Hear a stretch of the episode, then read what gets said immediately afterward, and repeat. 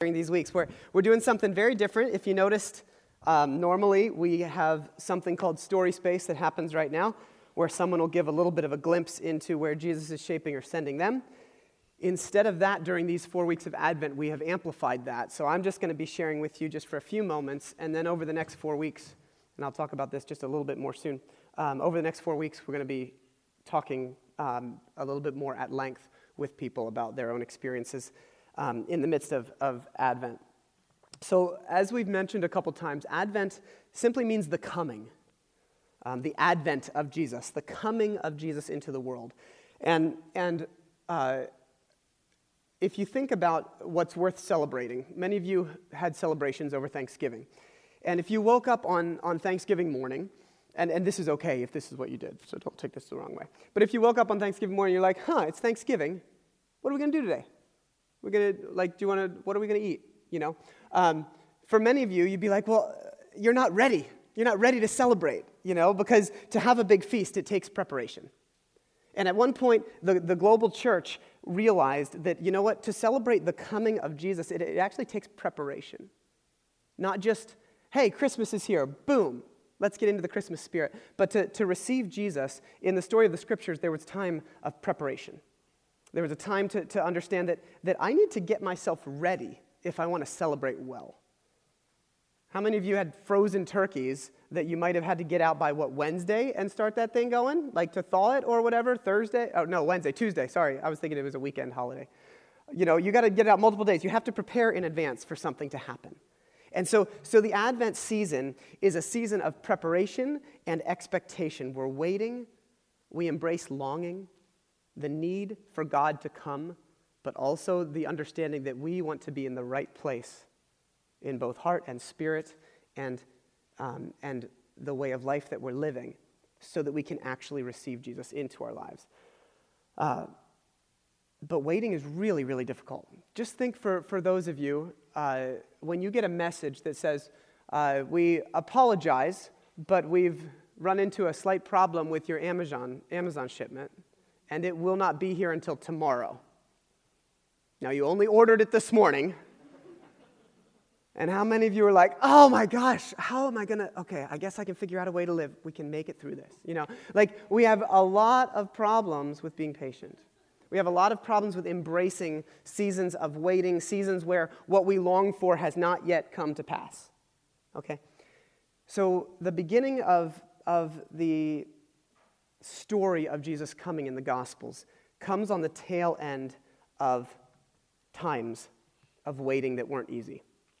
So, Malachi is the last book, uh, the last prophet that we have from the Old Testament. And the, and the prophets would call forth times of hope and, and a day where one day God would come and be faithful to the original promise of Abraham to restore his people in fullness okay? And so, so prophets would come, and their job was to say, get right. It was mostly, they would mostly look at the Jewish people and say, you are mistreating each other. You are not honoring the way of life that God created for you to live.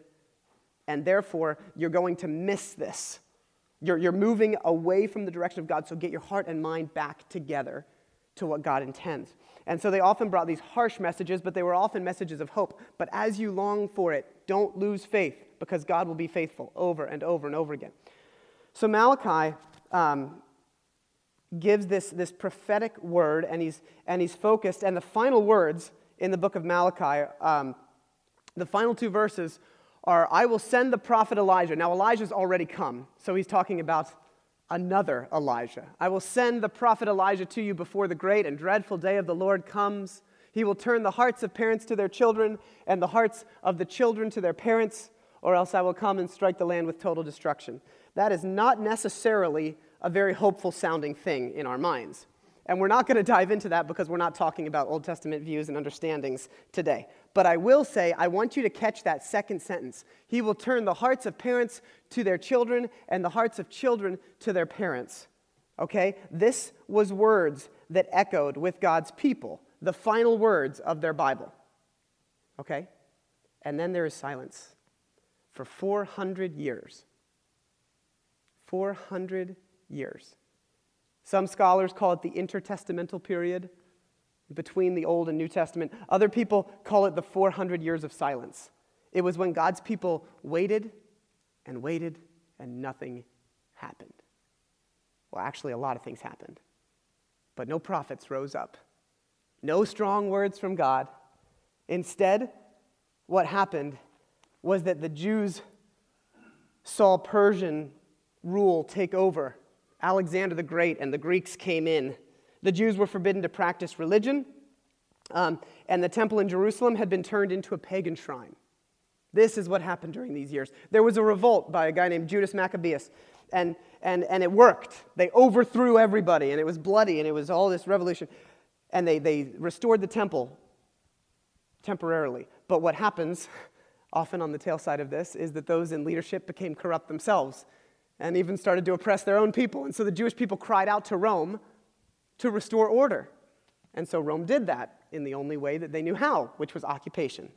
And so, so what we get is we get this story of God's people seeing only darkness, only silence. The promises that once were held of one day God would come and set things right. One day God would come and send one who would turn things around and restore the kingdom. It just started to sound emptier and quieter and further and further and further away. Think about something someone said in the 1600s. That's what we're talking about, friends. There was silence, generations of it. And this is the story. So, in the midst of this, Herod uh, was appointed the king, um, and, and uh, he was kind of a Jewish ruler who did not rule on behalf of the Jewish people, only over them. And, uh, and his son, Herod Antipas, was the one who eventually would kill John the Baptist because John challenged his integrity as a leader. And so, this is, this is the story that we get. Um, things didn't work like they were supposed to. Uh, even the revolt didn't work like it was supposed to. And so, in these quiet moments, it feels so dark to God's people. Um, God is absent. The once given promises have much, mostly been forgotten. Uh, and where there were once regular reminders through the prophets of, of God's faithfulness, instead, there was only the noticeable absence of them. And I don't know if you've been there if you've been there where words that once maybe intended to give hope and yet don't because life situations simply feel like they've been pushing you in the opposite direction, and, and you become kind of acutely aware that whatever is happening in your life does not seem to be in line with God's hope for the world. And it just feels dark and it just feels quiet. Uh, first, rest assured that you're not alone. This was the story of God's people. You are not alone. But second, that's not the end of the story. So, in the midst of all of this waiting, all of this silence, it came to an end with almost impossible to receive news. So, in the book of Luke, um, the Jewish people thought they were forgotten, but what we're told is this tiny little story that starts with an angel. And he comes up to this guy, and this guy was named Zechariah. And he was a priest that was serving in the temple during the reign of Herod the Great, right? And Gabriel comes and he says to him, Don't be afraid, Zechariah, because you have actually been thinking about this holy longing, this waiting, this silence, and you've been praying for it, and your prayer has been answered. I'm going to send somebody. In fact, your wife is going to bear you a son, and he's going to be named John. This is John the Baptist's dad, okay? And so this is the beginning of the story. But listen, I hope you remember that second sentence I told you before. The final words of the Old Testament. Listen to what Gabriel says, or to what the angel says. This one who's coming will bring back many of the people of Israel to the Lord their God, and he will go on before the Lord in the spirit and the power of Elijah to turn the hearts of the parents to their children and the disobedient to the wisdom of the righteous to make ready a people prepared for the Lord. So he uses the exact same words exact same words as the final words that had been spoken 400 years ago and says, Hey, I know you've lost hope in this, but something's coming. Don't give up. And so Zechariah, who has had much faith um, in wanting and longing for this, actually has a little bit of a hiccup in the journey where he struggles to grasp this and how it's possible, and he kind of questions the angel. And the angel, uh, depending on how you read this, either says, I'm going to teach you a lesson, or, um, well, this is going to be a sign. So, whether it was a sign or an opportunity for growth, uh, Zechariah's mouth is muted for the next nine months. Okay? And so what ends up happening is during this waiting time, then, something, something happens deep in Zechariah's heart, and he becomes aware of just how beautiful and special this is. And so in, later on in the book of Luke, he cries out with this song after they say, What's his name supposed to be? And, and, uh, and his wife says, His name's supposed to be John. And, and everybody says, Yes, but we need to, to know what his wife's name is, so we're going to ask the man. So, so she gets just run over, and they say, Let's ask somebody who, who really has some authority here. And thankfully, he comes to her rescue and says, His name is John, he writes. And as soon as he writes it, his mouth opens up and he says, I'm going to proclaim the goodness of God. And it's called Zechariah's Song. And so for all these verses, it says that he's given like a, a spirit of prophecy. And he says, Praise be to the Lord, the God of Israel, because he's come to redeem his people. He's raised up a powerful horn of salvation in the house of his servant David, and he just goes in and he talks about God's mercy and, and, and how they are going to be rescued, and there is hope coming that has not been seen for so long. And then he, he goes on, he says, You, my child, will be called a prophet. And he's talking about uh, to John, his, his own son that's coming. We called a prophet of the Most High, for you will go on before the Lord to prepare the way for him, to give his people the knowledge of salvation through the forgiveness of sins. Because of the tender mercy of our God, by which the rising sun will come to us from heaven to shine on those living in darkness and in the shadow of death. God, you are coming to those of us who have been living in darkness and the shadow of death to guide our feet into the path of peace, shalom, wholeness. So, one of the promises of Jesus coming in the Gospels is that in the midst of a hopeless situation that is incredibly painful, God comes and he speaks a future. All right, Ken and Denise, come on up. So during these, uh, during these weeks, I've asked several people within our community who've had significant experiences of transformation and of, of Jesus entering their world in new ways to come and, and, and essentially chat with me. So we're going to kind of do the Jimmy Fallon thing here. And uh, and you guys can have a seat there.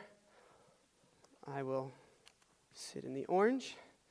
And you are going to tell us your story. Uh, several years ago, um, Denise went through a significant experience in her own life that left both she and Ken uh, changed. And so, uh, let's see. I'll put that up there. There you go. Just make you larger. Like yeah.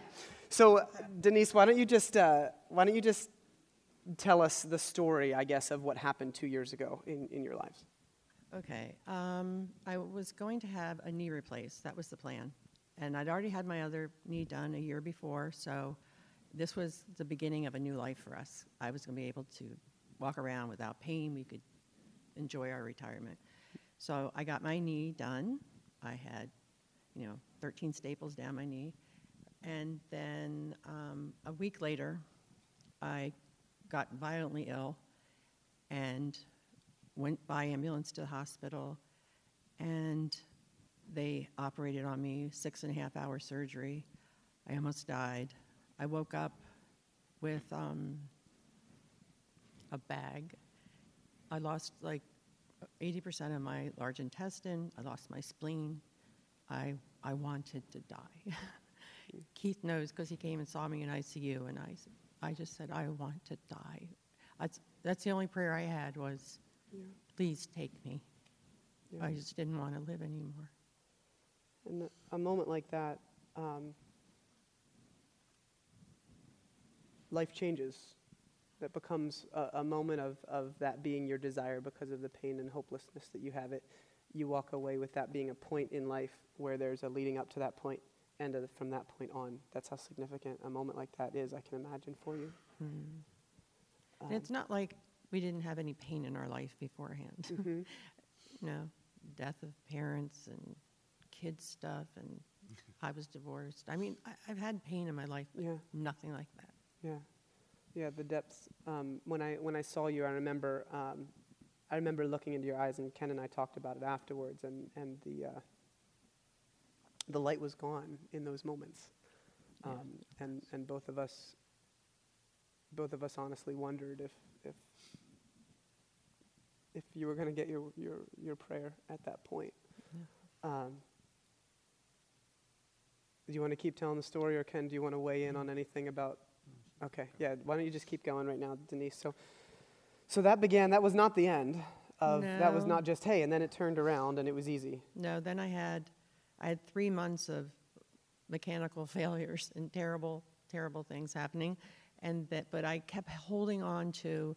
They could reverse the um, ostomy, and I would end up not having a bag. So that was like my goal. So um, I had the surgery, and then it was not good. I got really sick. They didn't know what was wrong with me. I was in and out of the hospital, kept going in and out. 28 days I stayed in the hospital. And they finally diagnosed me with Crohn's disease after all that. And it was like, okay, God, like really? Like, mm. because he said, oh, very rare for people your age to get Crohn's now, now. Mm. Oh, sorry, you do. You know. Yeah. So then I was even madder because hmm. I had held on to February. February, my life was going to turn around again, Okay. and then it was uh, not good. So yeah, each each kind of goal that you had had, each time that you set up some hope of like, well, this is going to be, we're going to get past this hump, and then we're going to be okay. Each time seemed to be, the roller coaster went down further, Deeper. and then maybe a little bit, and then down deeper. He was actually more scared the second time Hmm. because they didn't know what was wrong with me, Yeah. and they were going to operate on me again. They just he he just kept saying, "I don't know what's wrong with her. Hmm. We're trying." I mean, they, they kept saying they were gonna, that was the only thing left, and was to operate again. And I'm really thankful that some of the medical professionals had spoken to us and said, you do not want that. Um, That, that would be the worst thing that could happen right now, is to have another surgery. And and so during that, I, I can't remember the numbers. I don't know. I remember you telling me, Ken, how many how many days you had spent in the hospital in the course of Yeah. that those six those those two months. Did you tell me Yeah, it was 28 days out of 37. 28 days out of 37 Yep. in the hospital. Yep. Um, yeah, so the room of the door of the ER was kind of our meeting spot. Yeah. Um, And then when I got out of there, Yeah. they put me on all those drugs, and these drugs made me blow up like a, I don't know what, and and my skin was thin, and I had like sores all over me, and I got acne, and my hair was falling out. It was just like I was really not a happy person. I was really not happy. yeah, so so that did though begin some steps toward at least being in the hospital less, Yeah. right? So Yeah. so during you you shared a little bit, but but just. Um, you know, talk about a little what, what was your emotional journey as you started to get better a little bit, and and we've talked about how this was an experience. We haven't dove into this yet right now, but it was an experience in both feeling the absence of God, but also the presence of God beginning to break through in, in new ways. So why don't you talk about both of you your emotional journey as this happened and and maybe where you were starting to see God, even in the, in, in the dark as you look back now, where you saw the presence of God or where it was absent and why it was so difficult. You said you wanted to start with the absence. I did, I did want to start. Yeah. I was mad. Here, I was that a little angry at closer to you. God. Very angry at God. It was kind of good that out of doing this, like yesterday, we sat and talked about because like I haven't really. I don't think about it a lot. I like to forget about it. I used to be, oh, I, I almost died. I almost died. That was mm-hmm. like who I was. Yeah. And I was like, no, I don't want to be. I almost died. I want to be. I'm alive. I'm well. I'm healthy now. But um, I was really angry. The darkness was awful. Like when he would leave me at night in the hospital, it was just an eternity. And but when I saw God, it was in so many different ways. Like the staff, the nurses were like angels to me. They were so good. Friends came out of friends I didn't even know were friends. Like seriously, like people I barely knew started bringing food and just there was so many so much compassion. And it was like then i realized god was sending all those people to me hmm. you know that they were showing you know they gave, gave compassion they gave caring and his bosses took over his classes his classes and taught them for him so he could stay with me I mean, there was a million things. I can't Yeah. remember all the things people did. That's why I was writing all this stuff down. I was like, hmm. I can I mean, remember it all? in a lot of the darkness, for me, I, I almost, I didn't feel like I had permission to be angry. I didn't have hmm. permission to be devastated. I had to be her cheerleader. I had to hmm. be hopeful. And He faked it. Yeah. We got this. We got this. I was like, we don't have this. I kept hmm. saying, we don't have this. We don't know what we're doing. He had so much medical stuff he had to do for me. Like people would say, "Do you have medical training?" and he hmm. was like, "No, I'm learning on the job." You know, like, but he was really good at it. He got really hmm. good at all the IVs I had to use and all the stuff. He was good. he was. I don't know, but yeah. So I, I think the, the one thing you mentioned is, is interesting to me about beginning to realize that it was God, God at work um, through people. And I think we have this tendency in our lives, and I'm not sure why, but to, to decide that there's, there's a clear difference between God working and people being loving, which, you know, I, I, I sometimes wonder if that's the reason that Paul began to call the church the body of Christ. so, that, so that we wouldn't be able to, to just say, well, where is God when the body of Christ is actually serving and loving and caring and, and sometimes when we don't have the capacity to see god in the metaphysical level right? Our spirits are so beaten down that we can't even lift our heads to look around that, that god meets us sometimes through, through people and, uh, and offers that, that sustenance in some ways. Uh, so, so let's, let's turn the corner just a little bit. Uh, i had asked well, well actually do you want to share a little bit she just kind of you know tossed the volleyball over to you by, by saying that you were, you know, feeling like you had to be strong. Like, where, where were you at with your own faith and hopefulness in the midst of, of this? So Again, I, there were so many people that began to show up. Um, and, you know, friends that would just come and sit with me. And she didn't want to see anybody. She didn't want anybody to see her. So I would go downstairs and just meet people in the lobby because I needed somebody to to reassure me, if you will, that things are going to be okay and to continue to have faith because it was really dark and um, you know people reached out all the time. I mean, text, emails, phone I, calls. I remember hearing some stories of people going past, past the hospital and just stopping in the lobby to pray Yep. just for a little while Yep. and then moving on, even if they didn't get to, a chance to see you. That was really touching Yeah. to me to hear that within our community. It really was. Hmm. Well, well, as as you started to gain your own strength back, Denise, um, and and as I asked you both to reflect on, kind of, what as you looked at the story of Jesus coming, that we see in the Gospels, what strikes you as yeah that that that hope that that speaks to me, and uh, and what you what you shared with me a couple days ago was. Um, was that passage at the end of Zechariah's song. And, uh, and this is, this is uh, Zechariah again talking about John the Baptist. You will be called a prophet of the Most High. But, but then he goes on and says those final two verses that struck you so deeply um, of what John would be leading the way to do. Um, that, uh, that because of God's deep compassion, the dawn from heaven will break upon us to give light to those who are sitting in darkness and in the shadow of death, to guide us on the path of peace. Why did that speak to you so much? Why was that what struck you as you looked at the scriptures and reflected on your own journey and the story of Jesus coming? because the people the people that came brought light. Hmm. And i was i was so angry and so wanting not to be here hmm. anymore. And I mean, one of the things that we talked about was we're the people, we're the couple who gives, we're the people who do for other people. Yeah, you love to help out always. And always neither willing. of us are very good at receiving, let alone a meal, a meal, you know, and most of the time it was enough for two two days. And I remember Denise saying, "Tell them to stop. I tell them to stop." And, and I said, well, let's just do it a couple more days. And I resisted because I found it to be light for me.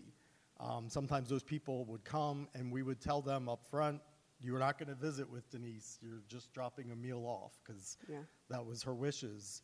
Because But- I look like that. but just them coming in the front door with the food and a hug and, you know, just a smile was light for me, you know, was hope, um, was, as you said, was God, you know, entering into the house and, and feeling his presence. Uh, so all of that led to a pretty slow journey toward wholeness and health um, in your life, but, um, but one that you are now steadily on. Uh, how are you different on this side of experiencing the, the most hopeless moments of, of your own life? I, I found, we found strength that we never knew we had. Like, hmm. it was amazing. Like, people are like, I, I was more reflective, people telling me, like, oh, you know, even my doctors, like, I- he, he said it's like a miracle. You're, I could put a poster of you up on 95, like before and after. I hmm. get more patients. And I was like, oh, well, you know, I had, you know, blah, blah. And he goes, no, you don't understand. People often get a diagnosis and they just mm. succumb to it and say, that is my life. I am a sick person. And he said, you didn't do that. You have strength. You have, you know, determination. And I was like, I guess I do. You know, it was like, mm. uh, because that doesn't, I don't know, feels funny talking about that. But um, I think it, it made me stop holding grudges from people. Like, it's really hmm. weird out of so much crap, literally, physically, in every way. Um, I, I learned so much about myself. Like, life hmm. is so much sweeter now. Hmm. It really is because I, having gone through that, it's like I appreciate people more. I appreciate my husband more. My daughter Amanda, who was there the whole time, fighting battles for me in the ICU. um, I don't know. I just think God provided what we needed, and we got through it. But and I feel different. I do. I feel different. I don't know.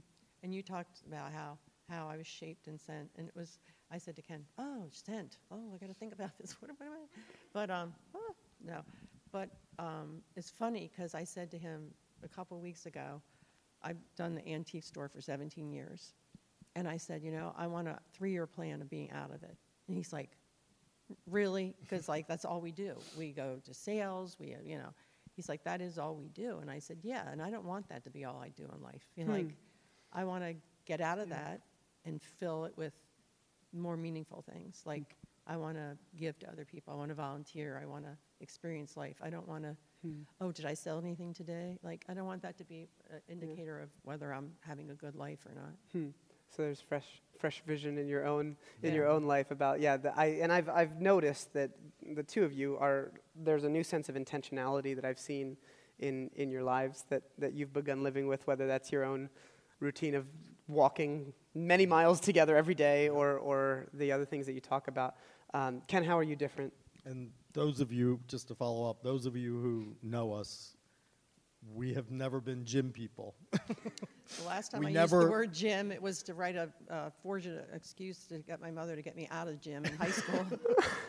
but I have never been in a gym We, before. one of the intentional things that we did in January was we joined a gym, and now we're at the point that if we don't go, we struggle because it is such an important part of our our weekly routine.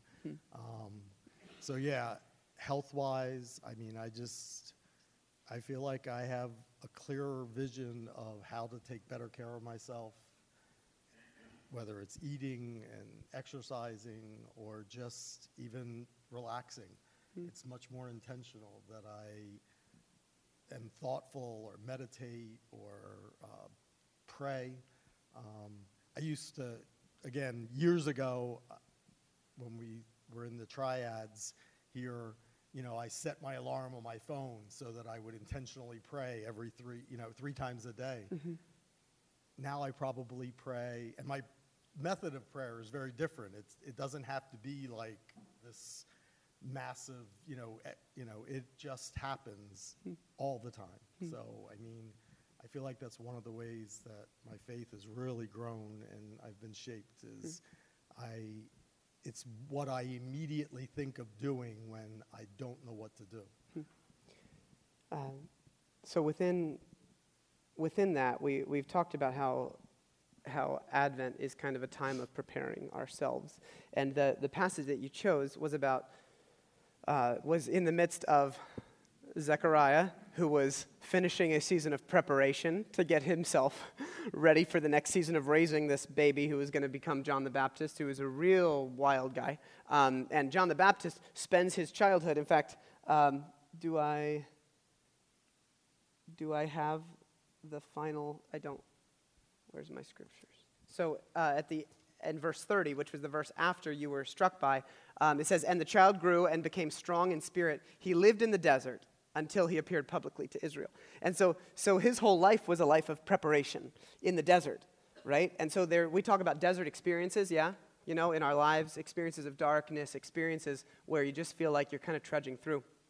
So there's this desert experience. Then Jesus, and to prepare for the coming of Jesus. Then Jesus comes, and Jesus withdraws in Luke 4 to the desert as a time of preparation for his ministry. So what we end up seeing is that, that pain uh, is, is preparation. And, and that's a really, and I, I have to qualify that statement because of what ends up happening. And you mentioned, so I'll just pause and let you mention one of the things that you said was not terribly helpful in the midst of the recovery journey spiritually. um, people would actually, not people from Life Path, but other Christian friends would actually say to me or to Denise, How could God do this to you? Yeah. Meaning, what had happened to her Yeah. was somehow God's intent and purpose and plan.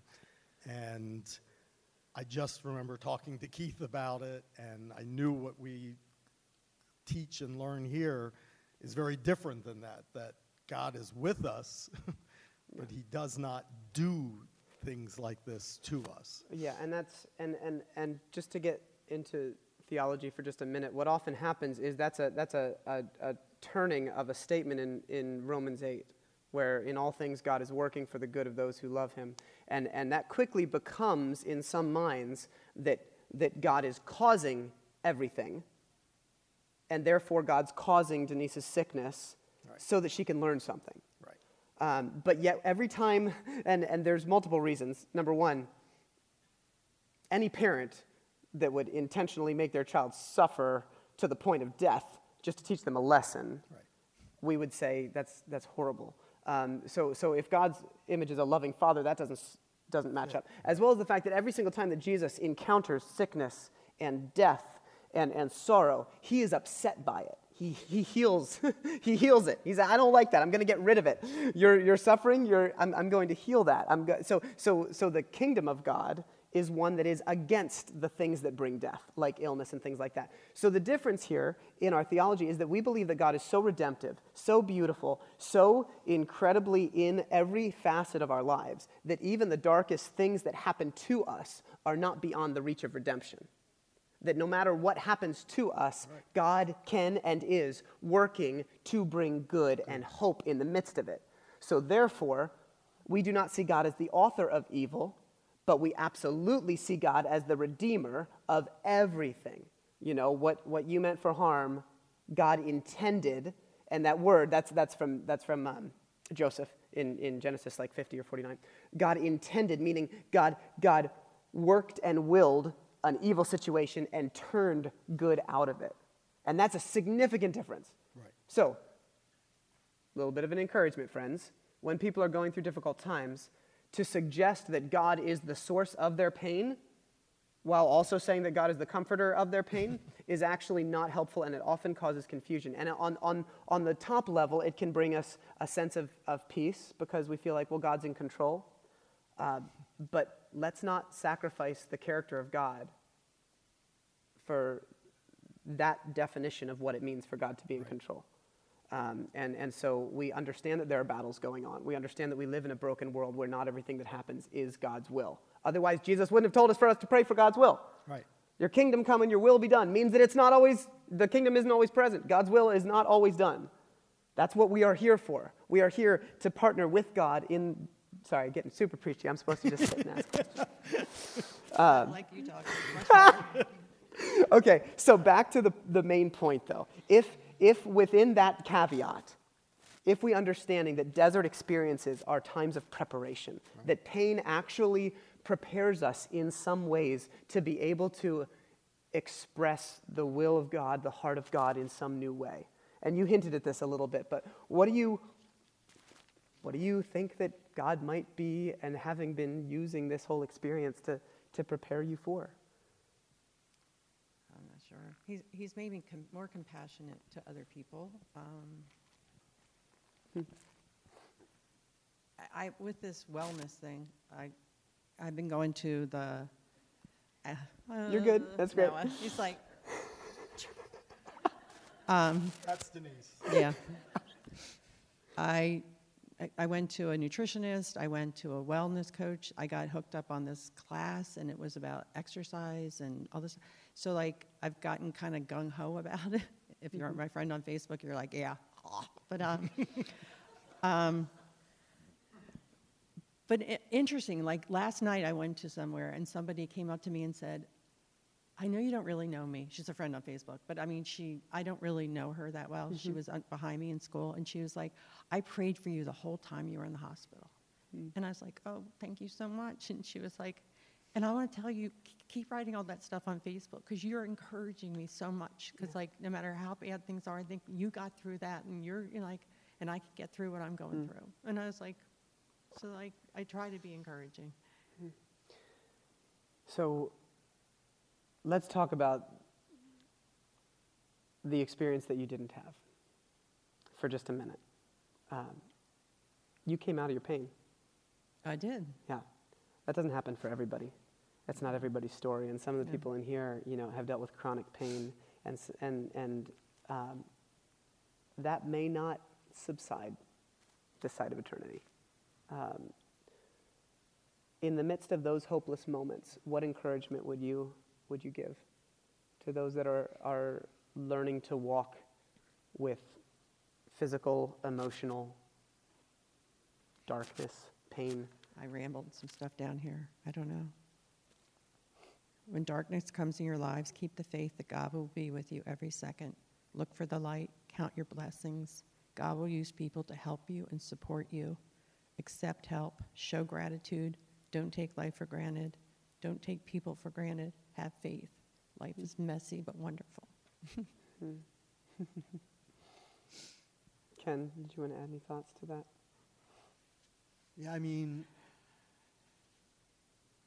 I had a hard time in the very beginning seeing any light because I thought I was going to lose her. But those rays of light that kept coming to me, um, and I didn't ask for them, but I was able to start focusing on those rays of light. And, um, and you were one of those rays, and many people in this church were. Um, so I just, I would encourage you to make sure you don't overlook and be humble, be, be able to accept help. Um, I had to really fight Denise on that one, and in the end, it was, it was really good. Um, I was trying to block people out. I just wanted to be in a hole. Yeah. I feel bad now that I didn't realize that you were getting something from those people. But uh, this is, this is the, the journey, though, that, that we are on, is that when we look back at, at those moments, sometimes it's easier to see right. than when we're in the midst of those moments. And so, I so one of the ways that we living- build faith yeah. is by talking about this right now. Yeah. Because instead of somebody who's walking through a really difficult time of pain and saying, well, that's great that you're out of it, um, we, we speak the truth of presence of both our commitment to each other to walk through dark times together, but, but also the hope that, that God, God does indeed show up and, and, and transforms our pain. And sometimes that pain goes away, and sometimes it doesn't, and we become transformed in the midst of it so that it does, so that we do not begin to think that I am the tragedy. Everybody's a story, and my story is a tragedy. And that's, that's just the story. That's not the story of God, of Emmanuel, of God with us, of Jesus coming into our world. That there's no pain that we can walk with, even permanently, in the way that we define that, that, that defines us in a way that is more definitive than, than the words of Jesus and the words of the Father to us that we are beloved, that we are valuable, that we are worth dying for. And, and that message begins to transform us even if the pain doesn't go away. Um, because there will be things, and, and I know there's still things that you will walk with. You know, I the emotional trauma is a very real thing, um, but also, yeah, the, the, that took something out of you. Literally. Literally, yes. you have less organs now. I have a lot less Huh. organs. Yeah. Yeah, and so there's, there's that, that truth. But those, those things, even though we get to celebrate the goodness of, of, of restoration physically in this way, that's not the whole story of hope. That's not why you're here, not just because you're, you're healthier now. Um, it's because through this process, your, your perspectives and your faith was able to be deepened by seeing God at work, even in the midst of, of the most hopeless situations that you can I, think of. I think I learned also, you know, like, having control is uh, really, really a joke. Illusion. An illusion, yeah. we don't have control. And I, I've always been like, I, I thought I had a lot of control. And I think that's what hit me so hard is because I had no control. Hmm. Even my body betrayed me. I had no control over anything. yeah. And I realized that God really was in control. Uh, And when, and when we embrace that reality, uh, even though it's a hard one, that, that we can't on it. control what happens to us each day. We can control how we respond, but we can't control how much more intentionality does that create us with the desire to live with. You know, if I know that, and, and we talk about this a lot for some strange reason, but if I get hit by a bus tomorrow, like You've been hit by a bus so many times in sermons. but anyway. go I know. I know. Sorry, constantly giving you, you all that image. But like, if, if that's what happens and I can't control that, what I can control is the moments that I live until that point. Until. How, how available I am to God, how compassionate I am right now. You mentioned becoming more compassionate, you know, like the idea that somehow going through physical pain and, and then healing from that makes you want to forgive other people more. Just think I about the know how I way. can have that. Exactly, I- but, but it's it. because of what God does in the moments where we are so raw and vulnerable, and that's why pain can become preparation for the next phase of our lives of maturity in Christ and, and stuff. And so, um, so that should be just as an encouragement as we as we kind of wrap these things up. Let that be an encouragement if that's where you are at this morning. If you feel pain, and that's what seems to be on the forefront of your mind, that that may very well be something that God uses to be able to to speak love and truth in a new way to other people, to be encouraging. Um, and, and, and just don't give up this idea. I think sometimes we think, uh, I want to just share a, a scripture, not from Hebrews, we'll skip that one, um, but, but from Romans in chapter 24. Uh, For in this hope we were saved, um, is the idea that, listen, and, and then he says, hope that is seen is no hope at all. so, so if you're saying, well, I'm hopeless because I don't see, I don't see any light, like that's, as long as you keep walking, that's what hope is. You know, uh, hope is not easy. It's, it's continuing to, to trust and stay connected with God in the midst of not seeing anything in those. So who hopes for what they already have? But if we hope for what we do not yet have, we wait for it patiently. We can continue to walk knowing that one day all things will be set right. In this world, in this life, we will have limited moments of redemption, and we celebrate them when, we come, when, when they come because they are glimpses of what God will do one day over all of creation, restoring all things, restoring our bodies, restoring the brokenness of our world. And that gives us hope even when we don't see it right now in our lives. Uh, so I'm, I'm really thankful for the two of you to provide um, a willingness to, to share. Did you want to give any final encouragements? It wasn't a willingness. I did. anyway, Yes, you You said, no. You did if say you I run, should say no. I can catch you. yes. it was like that. You have your ways. Well, and, and uh, yeah. yeah, go ahead. Ken, did you want to say anything? I'm sorry, I made you. Yeah, like, I no You idea. killed the moment, Denise. I'm sorry. I do that a lot. No, I, but no, life is good, and I think all the things that have happened in the last two years, like blessings that I've had, and a new grandson, and just so many things, and I think God, you wanted you wanted to not be here for that. Like, hmm. Hmm. I can't believe how dark it was, hmm. but now, life is good. yeah. Yeah.